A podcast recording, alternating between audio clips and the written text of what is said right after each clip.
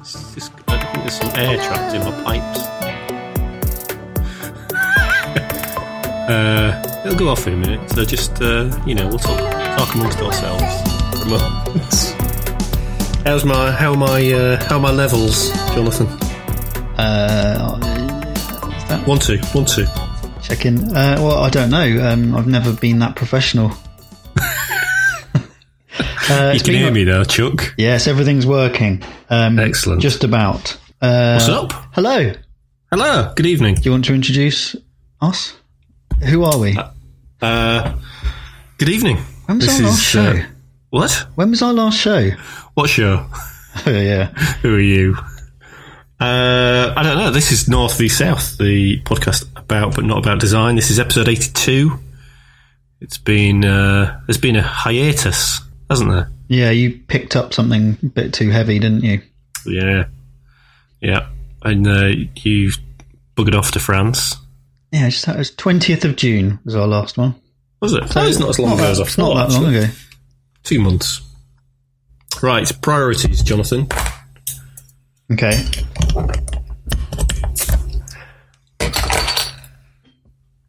What have you got? Oh, I've got a, a Worthington's White Shield. You've got a can of Tizer. Whoa, very fizzy beer. Ah, I'm in such a mess here. Why? Oh, because I've just got tons of stuff on my desk. Uh, I haven't tidied up. Um, Work or tanks? Village. 3D printed. 3D printer, but um, we'll talk about that in a bit. Oh, so I've got a um, hazy border by the Porterhouse Brewing Company, brewed and canned in Ireland, Oh, and uh, it's um, it's a nice name for a beer. yeah, it's uh, it's like a crazy psychedelic can Okay. uh, brought to me by my sister-in-law last night. She brought a load of beers. She'd been doing wine tasting. She uh, she makes TV programs about food. Yeah. So I got some of that. I don't know. It's very lively though.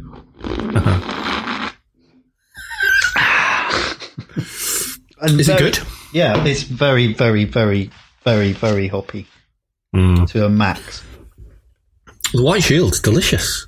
It's uh, it's got a strong IPA. That sounds Five like point- White Shield makes it sound like it's some kind of tramp juice, doesn't it? Well, either that or something you use to clean your sink. um, but it's uh, it's good. Five point six percent. So it's quite. Uh, Meaty. oh. So everyone's get getting in on this act, aren't they? All the breweries. What act? the the IPAs, or is it a traditional English one? It's it's an old one. Uh, I think I think it's uh, I don't know. Worthington Brewery goes back to 1744. I think it's one of the original ones. But It's good. It's not an American style IPA. It's not. It's not hoppy, which is good in my book. Anyway, John, Let's start again. Yeah, how are you? It's been ages. I haven't spoken to you for ages. I we haven't chatted for a while, have we? No. Uh, I'm all right, thank you. Yeah. Uh, I've been ridiculously busy and a bit stressed with a couple of big jobs that have taken longer than they should have. Um, but I'm finishing the last illustrations for those at the moment, so that's a huge relief. Um, but yeah, I'm good. I've been, I've, I've pretty much been housebound for two months working on drawings. Um, leading a very sedentary life. Yeah. Isn't that what- what you want to be doing? Well, yeah, but I think when I've got big projects on as a motorbike drives by, um, I kind of feel guilty doing anything else, even if I'm not doing those projects. Do you know what I mean? So it kind of stops me doing anything. It's not a very healthy um, attitude to have towards the work, but uh, yeah, I kind of feel guilty doing anything else, so I tend not to do anything else, and then I get you know, anxious about the work and whether or not it's right and whether or not they'll like it, and then stressy and things. But yeah, you know, sitting and drawing for a living is, is what I want to do. You artists. Mm. So you ple- pleased? Uh, is your is your customer pleased? Yeah, they seem delighted with Well, everything there, so there far. That's all So that I'll- matters. Yeah, so I did. Um, I've done forty odd illustrations for a book which is based on the world of Philip Reeve's Mortal Engines novels. Um, and there's some other illustrators doing some work for it, including Ian McQue. So my work's going to be in the same book as my hero, which just adds to the anxiety, really. Part of me can't wait to see the finished book, and part of me's dreading seeing the finished book. So, um, but yeah, the client seems really happy, um, and I've heard from the author, and he's delighted. Um, and I'm doing some other stuff for him, um, some promotional stuff for him for another book that he's got coming out in, later in the year. So That's fantastic. What a compliment. Because he, he's actually was an illustrator, wasn't he? yeah, he's some of the reference stuff I got for this book were his own illustrations. Right. So it's you know just adds to the dauntingness of it. So is, You know, it, fin- is it finished now, or one more week, or I've two more got weeks? oh no, uh, a day or two. Right. Um, I got feedback on the last illustrations yesterday, I think. Um, so just a couple of tweaks and then inking the final, the final illustration. Hmm. And have you changed your style to get faster? You know, to do it in a more cheaty way because you're quite long, long hand, aren't you, in the way that you work? Yeah, yeah. Um, no, I haven't, John. Right. They've they've taken a long time. um, far far longer than they should have. Um, yeah, that's that's just me being an idiot. Well, you got the work done. That's good. Uh, what else has been going on? You busy with weddings and things like that? Yeah, there's been there's been a fair few weddings. I hurt my hand hanging up a big flower ball. I can't remember whether that was before or after our last podcast, but um, I think it was before. But yeah, that still hurts. So now I've I've kind of been putting off going to the, the doctors about it because I thought if they'll just put my hand in one of those stiff splint brace things, then I won't be able to draw anything. So, but I can't. I can barely do anything without it hurting. So I need to get that sorted out.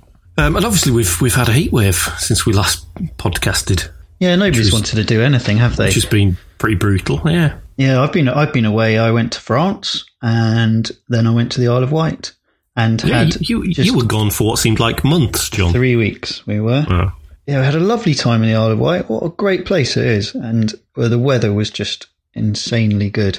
Hmm. Um, so yeah, I had lots of fun there, and then I've just been sort of slowly easing. I had some sort of changes to make with the way I worked um, when I was away, and I've come back, and I've kind of, you know, the more the years go by, the more we become European-like in the fact that August seems to yeah. shut down quite you know quite a lot Well, of businesses go very very quiet. And that's good for me because it just gives me that, that that little bit of breathing space. And i'm not even feeling you know that usual uh, freelance panic of no work on because i've actually Oh, got i got projects on into september but they're just lined up one after the other.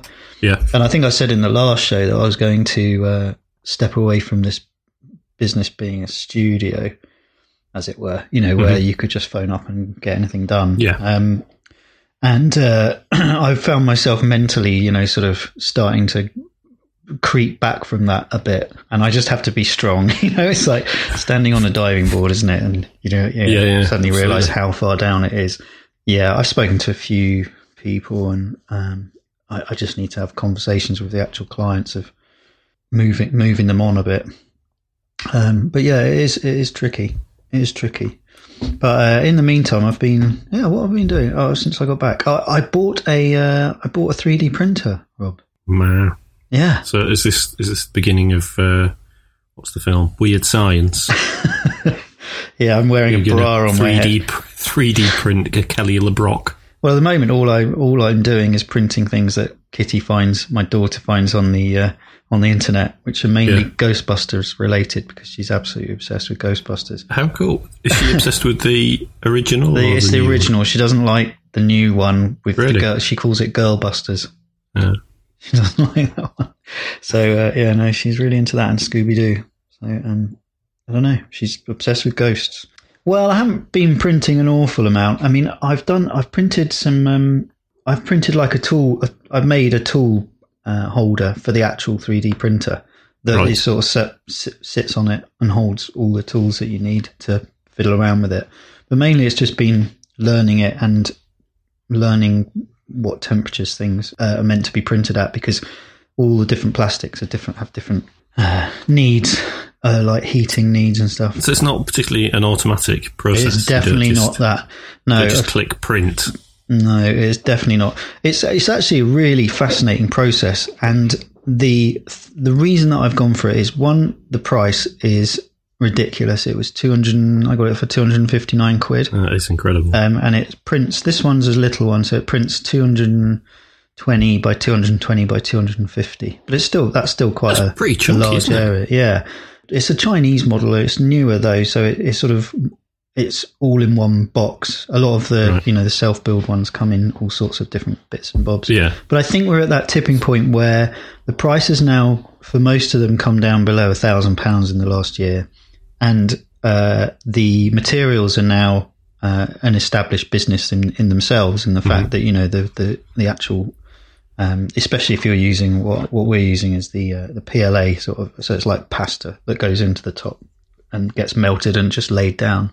Um, Oh, okay, so it doesn't come in like a spool. yeah, sorry, yeah, it does come Oh, on a spool, but it but it just unravels and, and then heats Right. up in a tube and gets spat out layer by layer as it builds. Yeah.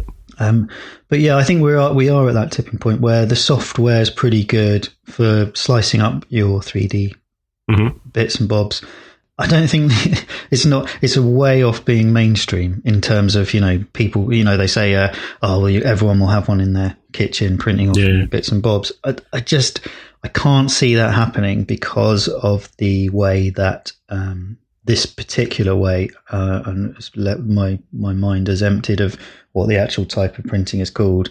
But I think that we'll see liquid ones in house where you've got like a you know you're passing an electrical feed through a through a liquid that forms 3D objects Okay. because that way you won't need to worry about heat and temperature and all that kind of stuff. Mm. But th- those are still very very expensive. I think there's one called the Form 2 which is about 3 grand. Okay. Yeah. Can I ask a technical question? Yeah. So if you're building something that's kind of, uh, I don't know, like a weird shape, Yeah. and it has, I've, I've seen these th- things being printed before, and they have supports Yeah. to kind of support it. Does the software build that in? Does Mm. it kind of look at what you've built and think, oh, it needs Yeah. supporting in all these places? It Yeah. does. And then you can change the style of the support. So Yeah. essentially, all you need to do is you build a, a shell in a 3D package. You don't need to build the internals or anything like that. You, as long as you've got uh, the outside shape. And then it automatically like prints the support matrix Does and, and yeah, the the you can you can determine what kind of uh, honeycomb you know honeycombing interior it has, whether it has any, um, and anything over I think it's like sixty degrees or something. So an angle like that needs the support because otherwise it would be printing in in midair. Um, Yeah. but some of the new ones have two extruders on them, and the reason for that is not just printing two colors at once, but you can print with things like dissolvable uh, PLA. So one is dissolvable, one is solid, and then you don't have to have supports because you print the bits with the dissolvable, put it in water overnight, Wow. and it will dissolve, and you have your object. So you can print almost fully formed gearboxes and you know things like that, and just dissolve away the bits. so clever. Yeah, it's cool, and they, there's loads of cool materials. Like you can get wood, um, sort of that's mixed in with it, um, metallics, glow in the dark. Uh, I think they've got a concrete one. But my interest in it is uh, one the technical side because I'm sort of learning 3D, so that's been really helpful. Uh, and to the um, making little art, pieces of art on the 3D is because you can make molds and then pour concrete or uh, plastics or whatever resins into Oh, them. that's clever. So it will actually, you know, the software actually calculates the mold for you out of your 3D object. So, Mm. so yeah, so there's loads of loads of uses for it. Yeah, that's really good. It's quick. It's quite. It's quiet. Um, yeah, it's fascinating. Sounds fantastic. And how can you paint stuff? Yes, you just spray it with uh, primer, and then you can, uh, and that will get rid of a lot of the ridges on it because obviously it does have a because it's laying down. You know, Yeah. uh, it, you can see the ridges in it. Um, you can either sand that down or you can spray it with primer, to get rid of it. I shall look forward to seeing some. Yeah, no, it's cool. I'm working on a new website for a new exhibition company, and I've been doing their branding, which has been good. I've been building some tanks. Uh, that's about it, really. I'm I'm about to redo my office. I need to go to IKEA. Dreadful. Um, and uh, yeah, I need a bigger workbench to make stuff on. Yeah. Yeah, I like IKEA for office stuff. I think it's it's pretty good for, for what you pay. Yeah. I think this desktop was twenty five quid. Yes. It's like a fake wood, wooden thing. It's mad. So yeah, I'm going to have a bench on one side of the office and then get a stand-up desk, one of those ones that you can wind up. Yeah. Because I need to stand up more. I'm getting a bad back again as I'm not running at the moment. So uh, yeah, uh, I look forward to tidying this place up. Hmm. Give it a lick of paint, and uh, I- I've got lots of plans for early Press having come back from holiday. I'm trying to do two day, two or one day of work a week on Ellie Press at the moment. Cool. So that's been uh, I've been work, working away in the background on on lots of little improvements. I think I will be full time on that in the next couple of months. Fantastic. Yeah. The new Guy Wally stuff looks really nice. Yeah, he's yeah he's produced some amazing drawings. He's working on some Useful stuff. isn't it? Uh, yeah, I, it's been very popular. The um, I think putting you know recognizable landscapes in a future Yeah. scene, much like the uh, um, Planet of the Apes, Yes. just seems to capture people's imagination. Um, so yeah, I think he's working on some others. Yeah. Oh, and the other thing is, yeah, I've been starting to mend. I've got a load of photographs of my granddad's from the Second World War. Uh, he was in the Eighth. Well, he was in the Royal Artillery, but they were attached to the Eighth Army at one point. And so I've got lots and lots and lots of photos of him. And uh, there's been a whole load of colorization going on, hasn't there? Um, Yes. Marina Amaral is one of the uh, leading uh, artists who's doing it, and Mhm. she's just come out with a book called Color of Time, is it, or Color of History? yeah. yeah. It looks Something like fantastic. so, uh, so I thought I'd give it a go, Yeah. which is uh, which is really interesting because you've got to research all of the different, you know, like color of the cat badges, the color Yeah, of yeah. all that kind of stuff. Have It's you not- got anything you can show me? I'm Oh no, I No. haven't. Uh, that's as far as I got. I, Okay. I, I got to mend it first, and my, I think my mum, you know, when she was a kid, went through all the photos with a pen and drew on them all. yeah. so they've got a lot of. I've got a, a lot of tidying up to do. That's not a bad summer you've had so far. How was your chateau, by the way? Uh, yeah, it was nice. It was like a tumble down collection of you know really uh, old buildings rather than a Yeah. castle. Uh, but yeah, it was very nice. Um, I did I did nearly get trapped by the um, Tour de France though because it turned out that the Tour de France was starting uh, literally going past our campsite. Oh, and but they they turned out on the Saturday morning when we were leaving that um they were they were shutting all the roads along the entire coast until the two p.m. we had a ferry at four, and it was about Wow. we had a five hour drive. So um yeah, that was exciting. I was driving, I was herring along the road trying to get through roadblocks with gendarmes and all sorts, blimey. but we managed to sneak through in the end. Good work. I saw all the teams and everything coming towards. They've got so many bikes. It's Yeah. ridiculous. It's strange. Uh, The French were all sitting out waiting for it to happen, and it was like this was at nine o'clock in the morning, and they Yeah. weren't coming back past till two. Yeah. I, I watched a lot of it. Um, I like I like watching the Tour de France. Yeah. Um, So where it started, Noir, Noirmoutier is, is was is was really near where we were. I, I hope that's a beer. uh, Uh, yeah, so we've uh, we haven't even spoken about the show. Yeah, we're not gonna. We, we don't have any topic today. Uh, we just got a load of news. do you know what though? I I find it, it weird. You know, it's been what two months since our last episode, and I find I'm constantly adding stuff to Pocket, which is kind of my read later app. And then when I look on Pocket, there's bugger all there. Now I don't know if it doesn't always add stuff, or whether I'm just massively overestimating what I'm saving. But I th- I thought going through it today to make the notes for the the podcast, I thought, oh, it's going to take me ages to rifle through all these things that I've saved that I saw on Twitter and thought were interesting. And, you know, I look and there's about 15 things in two months. I don't know, maybe I've been hallucinating saving things to, to Pocket. Maybe just been busy. Well, there is that. So news, Rob. Uh, Studio Ghibli, which I've always pronounced Ghibli. Yeah, me too. Apparently it's not. Apparently it's soft G. There's a Studio Ghibli season on Film 4. People are telling you to say GIF. GIF. What? They're playing all the films. Yep. On Film 4 at the minute. There's only there's two weeks left. So I think they're repeating lots of them, so Right. you'll be able to catch up if you've missed any. Yeah, so it's fantastic because you can't stream any, you can't buy any of the films digitally. Um, they're only available on DVD or Blu-ray, so they're kind of hard to to watch if you, you know, if you if you're not a DVD or Blu-ray buyer. Um, so it's fab. So I've I've been Sky Plusing them. Um, lots of that I've not heard of, um, plus kind of all the classic ones. So I'm to have a once this project's finished, I'm to have a Studio Ghibli um, marathon. Yeah, I, I didn't know that um, there was one on, so I've missed Yeah. every single one so far. Yeah, but there's still two weeks, so I think you'll you'll probably see most of them still. Right. Um, and I'll I will uh, append that piece of news. Um, and to go with that Studio Ghibli season on Film Four, there is a podcast uh, called Ghibliotheque, uh, and it's by Michael Leader and Jake Cunningham. Uh, I think I, I think they are. You know, it's been produced by Film Four.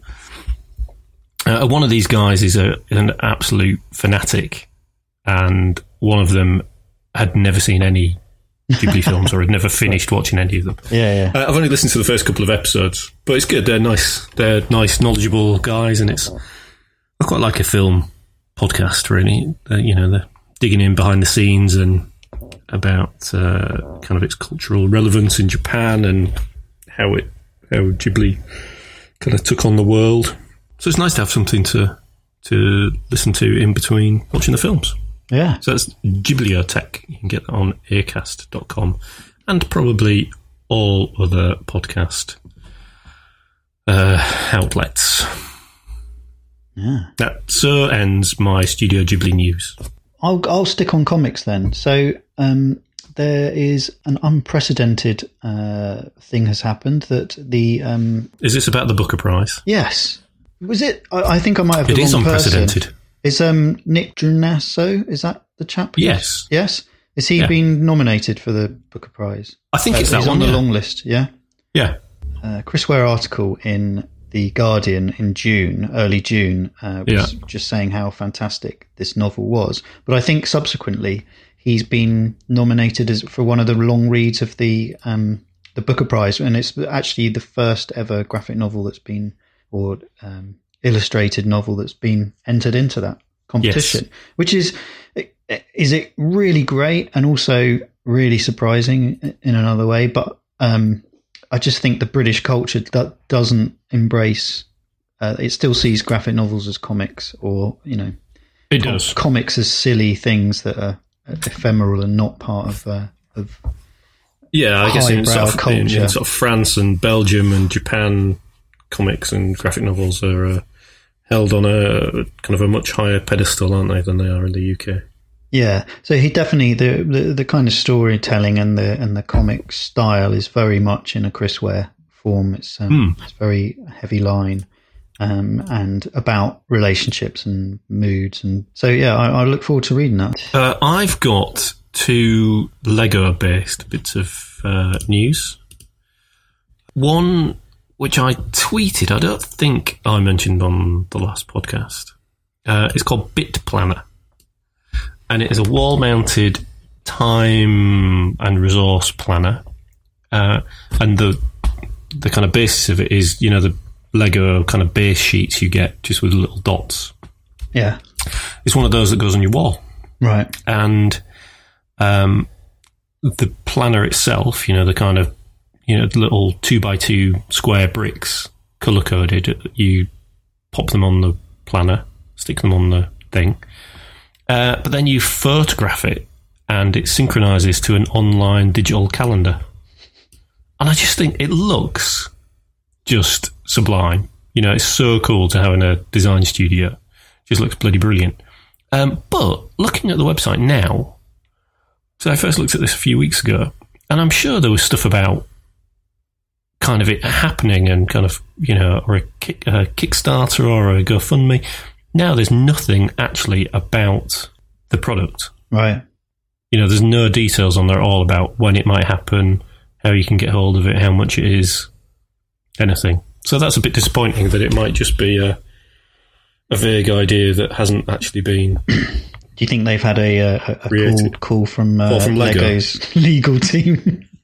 As it says at the bottom, uh, yeah, it's, we, it does not sponsor, authorize, or endorse this website. Yeah, but I wonder how you. They're not infringing on any copyright, are they? They're just using the Lego for something different. It's a weird one. Yeah, I guess if they're reselling it, I don't know. Yeah, no, it's um, Yeah. it is. I, it, it it looks beautiful. It's one of those things that is entirely impractical. Um, and the fact that you've got blocks on a wall and you have no idea what they're meant to do. You're such a spoil sport. I know, but it's like the, uh, you know, it's like a watch with no hands on it. Yes, or a watch made entirely of marble. what was that thing called? I don't know, wang. I don't know. It was bloody. it was bloody awful. Uh, and the other Lego based piece of news I've got, I don't think this is new, but I'd had it in my feed for a while. Uh, it's uh, people do amazing things with Lego, and I've noticed more and more that people create incredible spaceships out of Lego. Really right. cool sci-fi stuff. And I came across this one, and it's a spaceship called the Mischief. It's incredible. It's a big orange block of a spaceship, like a big kind of long rectangle. Um, but it all opens up. So there are compartments in it for cargo, and there's there's a little um, kind of cockpit bit, and there's crew quarters, and all, everything kind of opens and hinges, and it's beautiful. There's a little kind of dropship shuttle that pops out of its belly, and of course it's orange, uh, and I couldn't resist. It's just bloody marvelous, and it really makes me want to buy shed loads of Lego and create some spaceships. Mm. It's very shiny. Has it been? Has he glossed it or something? No, it's Just made out of those little plastic Oh, tiles. the shiny bits. Yeah, Wow, I can't. I can't wait to see it opening. Where is it? it's amazing.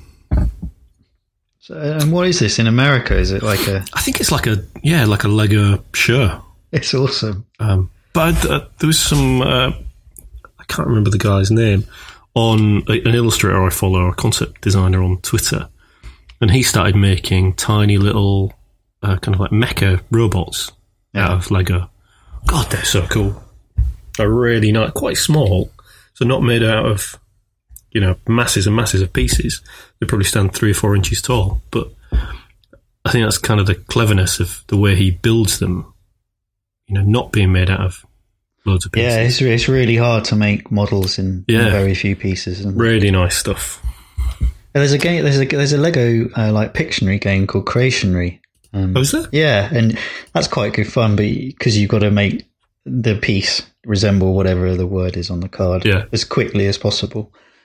Guy who built that, do you think he's has a relationship? Possibly not. Is it? Yeah, he spent a lot of time doing that, hasn't he?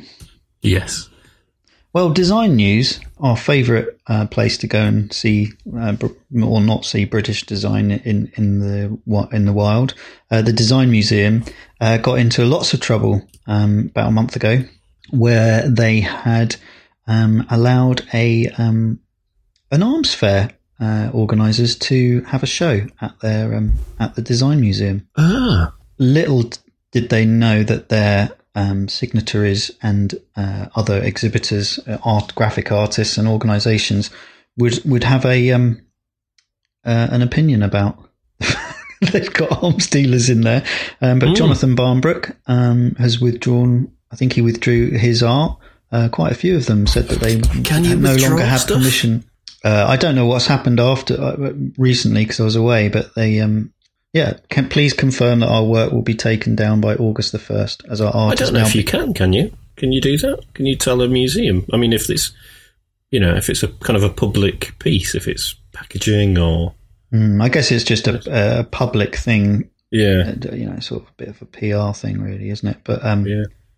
yeah. pretty pretty short sighted by the design museum. It's similar to the the stuff that like the Natural History Museum had sponsorship from BP, didn't it, Mm. for some big events, um, which doesn't really gel particularly well with uh, its environmental credentials. You would think that most museums would have a, a decent sort of ethical manifesto, wouldn't you, when it comes to who they accept money from? Or am I just being naive?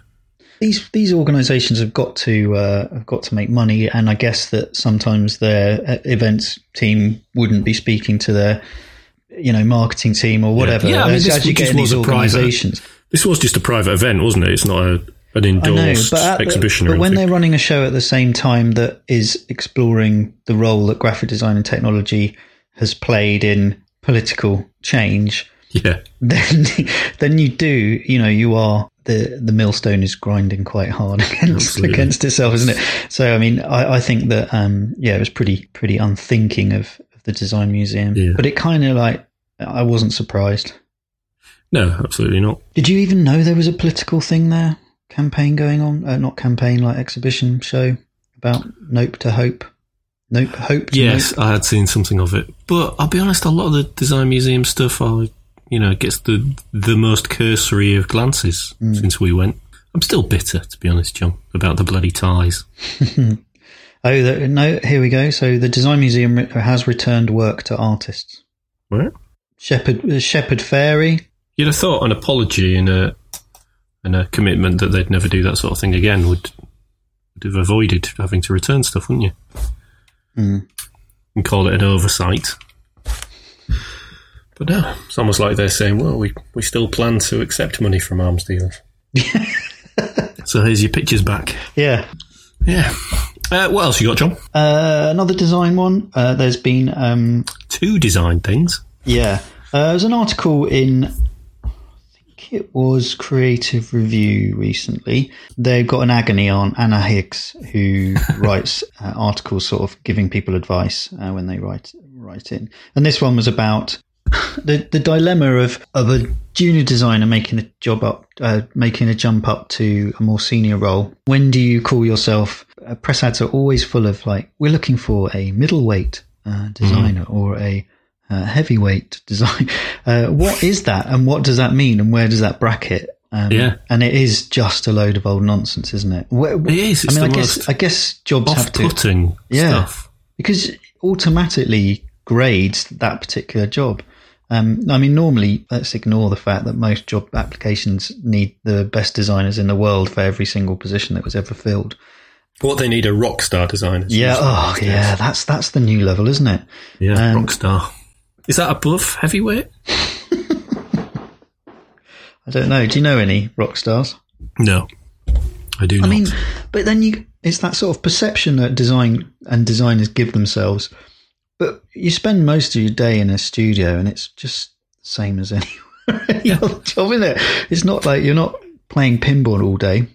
Well, it's, it's the thing is, it's a weird thing anyway because I've never worked in a studio where anyone has been categorized as a middleweight or a heavyweight designer. You're either a junior designer or a senior designer, or you know, then you kind of move up into design management. So it's like you're applying for a job as a middleweight designer, but then your job title is not going to be that. It's, it's very specific to recruitment. Yeah. Yeah, because uh, mostly you're just plugging a hole in a in a studio, aren't you? You know, you Yeah. are. We somebody there- there's that need for it. They're not going to be adding on a huge. Or generally, that you know, a studio is not going to be adding on a whole new type of business. It's just going to be Yeah. plugging the hole of either somebody's left or they need more capacity, Yep. and that's it. But you're not like, yeah, it's it's a, it's a really strange word, word to use. Anyway, it's a good it's a good article if you can log into the uh, creative review. Yeah, I obviously can't see any of it. Which of course I can. Uh, I, you know, I told you that they um, they gave me six months um, Yes. subscription to say sorry. Well, what they did is they they're running that concurrently as my at the same time as my paid one, so I'm getting two two copies of Creative Review every month. Can you, uh, but are you logging in now to, Yes, to look can- at? But is it your six month free one that you're logging in at? when don't- that finishes, are you still going to be able to log in to the Uh, one that you're paying for? oh, don't don't say that. Just plant that little uh, seed. No, it's got it's in my thing. It's got You'll two, have to speak to Patrick again. I bet you what it will do is it will renew at the end, and I'll pay. I'll get four a month. um, yeah. Marvelous. There's a book I want which has got nothing to do with design, but I want it. What is it? Uh, England, the biography Right. by Simon Wilde, and it's the story of English cricket. Ah, Uh, and it's uh, have you been listened? Have you listened to any of the cricket this summer? yes. It's been Sam Wilde's been interviewed quite a bit, and uh, lots of people have been talking about it. And it's it's all the way from whenever it was 1882 to the present day. Right. Um, Is it a novel about- or like a no, it's uh, facts. I, I pictures and photographs? I, yes, I couldn't work out what the other wor- word as opposed to fiction was, but it's fact, isn't it? Faction. Uh, but uh, yeah, I love cricket and I love the history of cricket. For people who aren't into cricket, of uh, perhaps people who aren't British, who don't really understand what cricket is, it's I think it's very difficult to understand the the kind of richness of the history of it. Americans should really get cricket better than they do because baseball is all about stats and records, isn't it? Which is very similar to cricket um, and all other team sports, the the kind of crucial moments are one versus one, but um, not many Americans seem to get it. Uh, but yes, it's a book I want. So that's on my wish list. England, the biography by Simon Wilde. Uh, here's a, here's a stupid idea. I think um, it's called Serial Box. Have you heard of Serial Box? Not uh, unless it's something cornflakes coming. It's the marketing it probably that annoys me more than anything. But it's like reading redefined, right? All right. because obviously you know reading's defunct now.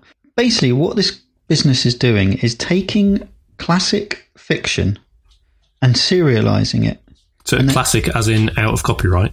Yeah, probably. Um, and then um, sending, and then you you get every week you get a new episode which you can either read or listen to. Wow. Well, um, so, but surely, Uh, but uh, what? uh, but Yeah. it's just like it's a book. Just read the chuffing book. No, So just a a chapter at a time. yeah. What if you want to listen to more? I'm just looking at the books that it kind of Oh, has. it's hardly got any. Um, the Woman in White, yeah. and then five that I've never heard of. What I don't know is whether they are, you know, dra- dramatized or whether they are just literally read by a single actor. I don't get it. What? When did we become so lazy that we can't either listen to an audiobook and stop it when you want to stop it, Yeah. or read the actual book? Because the book is, it, you know, as a piece of design, it's the ultimate like thing you can dip into and out of. It never runs out of batteries. It never goes anywhere. You can take it anywhere you like and read You it. just imagine this is thought up by two blokes, probably, and they just thought, you know, they had one of those moments where they thought this was the best idea in the world, and no one's had the the balls to tell them that it's terrible. So strange. There aren't that many available either. If you click on see all serials, there's Yeah. like No, it's a, fifteen. no, it's a, um, Only one of whom, one of which I've heard of. yeah. Um, I don't, I don't get it. Uh, even the name, the name doesn't make any a cereal box. It doesn't make any any No. any sense to me whatsoever. Anyway, wish you all the luck. Goodbye. That is really weird. Yeah, yeah. I mean, that's the ultimate in laziness, isn't it? Going to uh, something that is really good um, is the BBC have re- released their computer history archive. Um, uh, it's the, the most convoluted web address ever, um, which is computer literacy projects dot pilots dot bbc dot co dot uk forward slash beeb uh, go to their website, just look it up. It's absolutely fantastic. It follows the, it's sort of studying the history of the 1980, early 1980s um, TV series that aim to uh, bring programming skills Oh, okay. to uh, young kids, and it Yeah. and it spawned, you know, the entire gaming industry basically. Mm. You know, you could probably track it down apart from the stream of um, American and Japanese kids, but you know, Britain by the mid '80s ruled ruled the waves with uh, Yeah. with computer game programming, and this is where it all stems from. The, this series and the BBC Micro that was supposed to be released at the same time, uh, and the the fact that there's a new BBC, uh, I think it's called Microbit, isn't it? Uh, computer uh, out now, and that uh, similarly they're trying to push kids Oh, back into about that. programming. Is that like the Raspberry Pi type? is exactly that. Yeah, I think What's it's the like the Raspberry Pi there? four. yeah. What's the other one that's out that you can do? Arduino. with? Arduino. Yeah. Yeah. Um, but yeah, so that that's um, that's a really fascinating uh, like rabbit hole for, for anybody who wants to find out and watch some really really classic looking uh, like geeky men teaching computer Yeah. programming. Gotta have a look at that. Yeah. The last thing that I came across just recently uh, on Twitter was a video on Vimeo.com, and it's called The Paper Maker, and it's a, a film about one of the last handcrafting paper makers in Europe, a German chap whose name I can't remember. Um, but it's it's just one of those kind of beautiful sort of. It's like a, a cuddle um, watching this man go about his craft. Uh, and he makes, which, which kind of surprised me a bit, he makes all his paper not from wood. So there's no wood pulp. No. So it's all cotton or rags or. He does use recycled paper. He uses old maps and old banknotes that have Oh, been wow. shredded, which is incredible. Well, you know, all your art prints that go out are cotton. Yeah, yeah, yeah. I don't know. I just kind of assume that the majority of papers are wood based, don't you? But yeah, I know for art prints, it's all acid free cotton, isn't it? Um, yeah, but it's a beautiful thing. So if you search for the paper maker on Vimeo, Jolly good. Um, let's talk about something that made you cross. Let's talk about, um, or not cross, but disappointed. And Yeah. I, I tend to agree with you. I don't think I'd want this. I think it was the same as the Mini. I didn't like the, the Mini Cooper. They didn't get right. Uh, it just doesn't suit it. But Lego Creator, which is the kind of uh, their sort of Kickstarter type um, affair, uh, where if you get enough votes, it gets built, is the James Bond Aston Martin DB5 from some kind of film. Which film's it in? Uh, uh, it's in a few of them, isn't it? Yeah. I mean, it's even in one of the most recent ones. Thunderball. Thunderball, Goldfinger, probably. You can get it in uh, in Lego form. It's 150 odd quid. It doesn't look like a DB5. It doesn't. It really doesn't. It looks the back end of it looks like a Citroen. the front looks like a sort of MG. Yeah. Um, yeah, Apart from the radiator grill, there's there's really no bit of it that looks like an Aston Martin. no, Yeah. yeah. I, I- it just yeah, it doesn't look right. Um, but the uh, I, I, it- it's got an ejector seat. Well, Yeah, there are some lovely, lovely details. The ejector seat is very cool. Um, little things like the the engine compartment just looks amazing. Um, so uh, there's some beautiful details, but overall, it just does not look like an Aston Martin. But yeah, if Weird. you've got a um, someone who loves Bond or cars in your life, then that's a good little present. But There's a better Lego set that um, Kitty uh, has been banging on about, but it's like it's nearly three hundred quid, and that is actually the uh, Ghostbusters HQ. It's Okay. it's a monster. It's a monster. That is very box. cool. Um, and uh, it's got absolutely everything in it. Um, it's it looks brilliant. I was about to say the same, but about the Hogwarts Castle. Have you Yes. seen that? That- that's in that's in, worth. that's in micro. Um, they just released one that's in micro Lego. Oh, have they? Yeah, so it's um, it, it's it's micro Lego figures, which are these kind of really odd little single Right. single uh, one square wide Oh. figures. So I think it's the same kind of Lego, but um, it Yeah. means that they can get away with less pieces.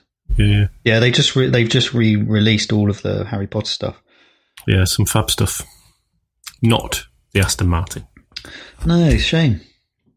I, I totally agree with you there. There's one thing we should talk about because I found it fascinating and it's on your list. Is that the heatwave has Oh, yeah. uh, unveiled lots of ancient landscapes, which has just been. I, I kind of knew this happened, but it's the heatwave in Britain has been so widespread, and I guess across a lot of Europe has been so widespread. I saw someone from uh, English Heritage, I think, or um, Historic Britain, talking. They've discovered over 700 new archaeological sites, and this is because when the Earth gets parched, it reveals these kind of hidden shapes in the Earth that that are where kind of ancient buildings or burial grounds are, and you can't normally see them because of kind of crops, but uh, they get revealed in dry weather, and it's just fantastic. Some of the, the things they've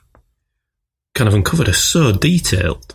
You know, it's like it's just like a blueprint of of ancient buildings, aren't they? Yeah, it's incredible. It really, really is fantastic. I mean, the weather. And now it's rained in the last few days. A lot of them have already disappeared. have they?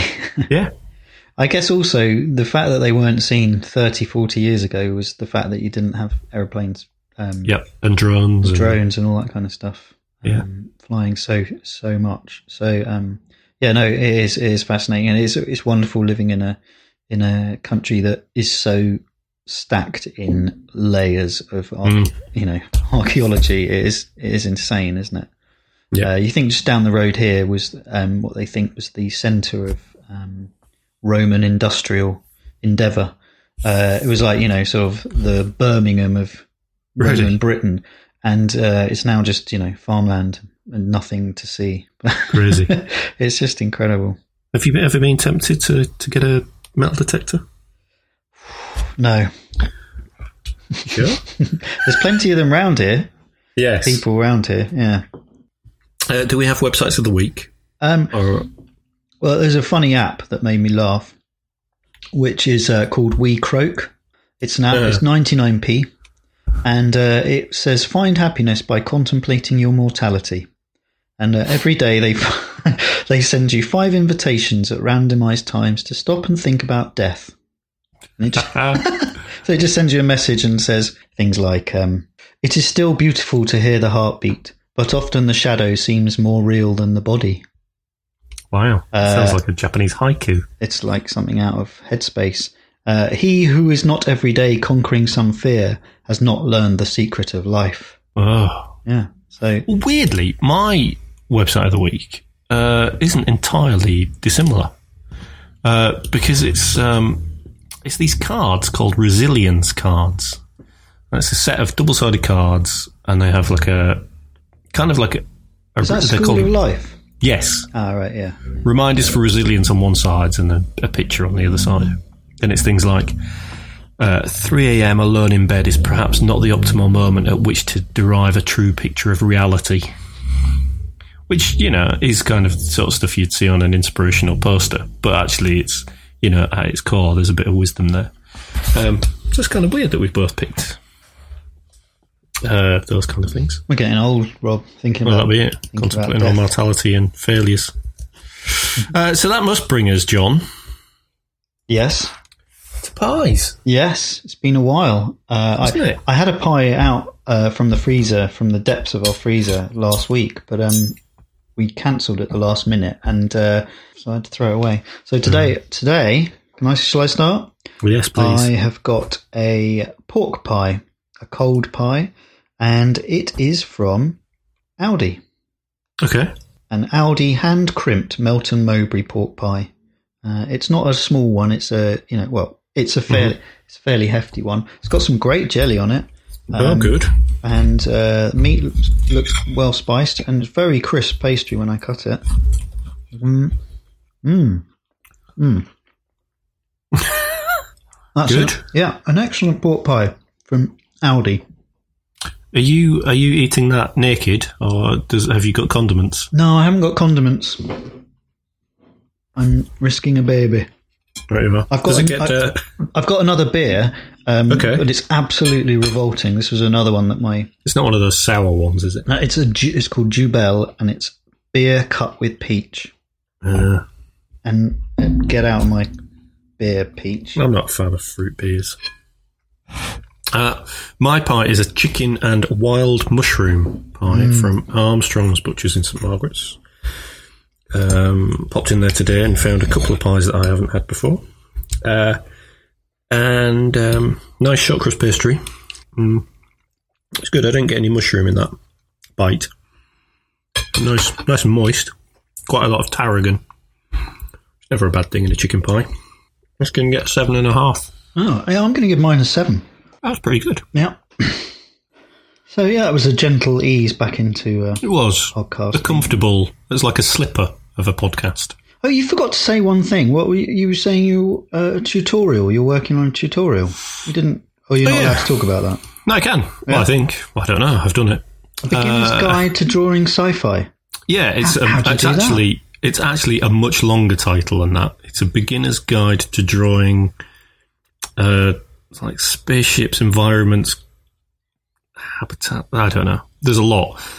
Uh, so 3D Total Publishing, uh, who produce 3D Total magazine and 2D illustration and loads of magazines. Graphite magazine, which I've done a tutorial for before. And they produce this Sketching from the Imagination series of books, which I've had some of my work in as well.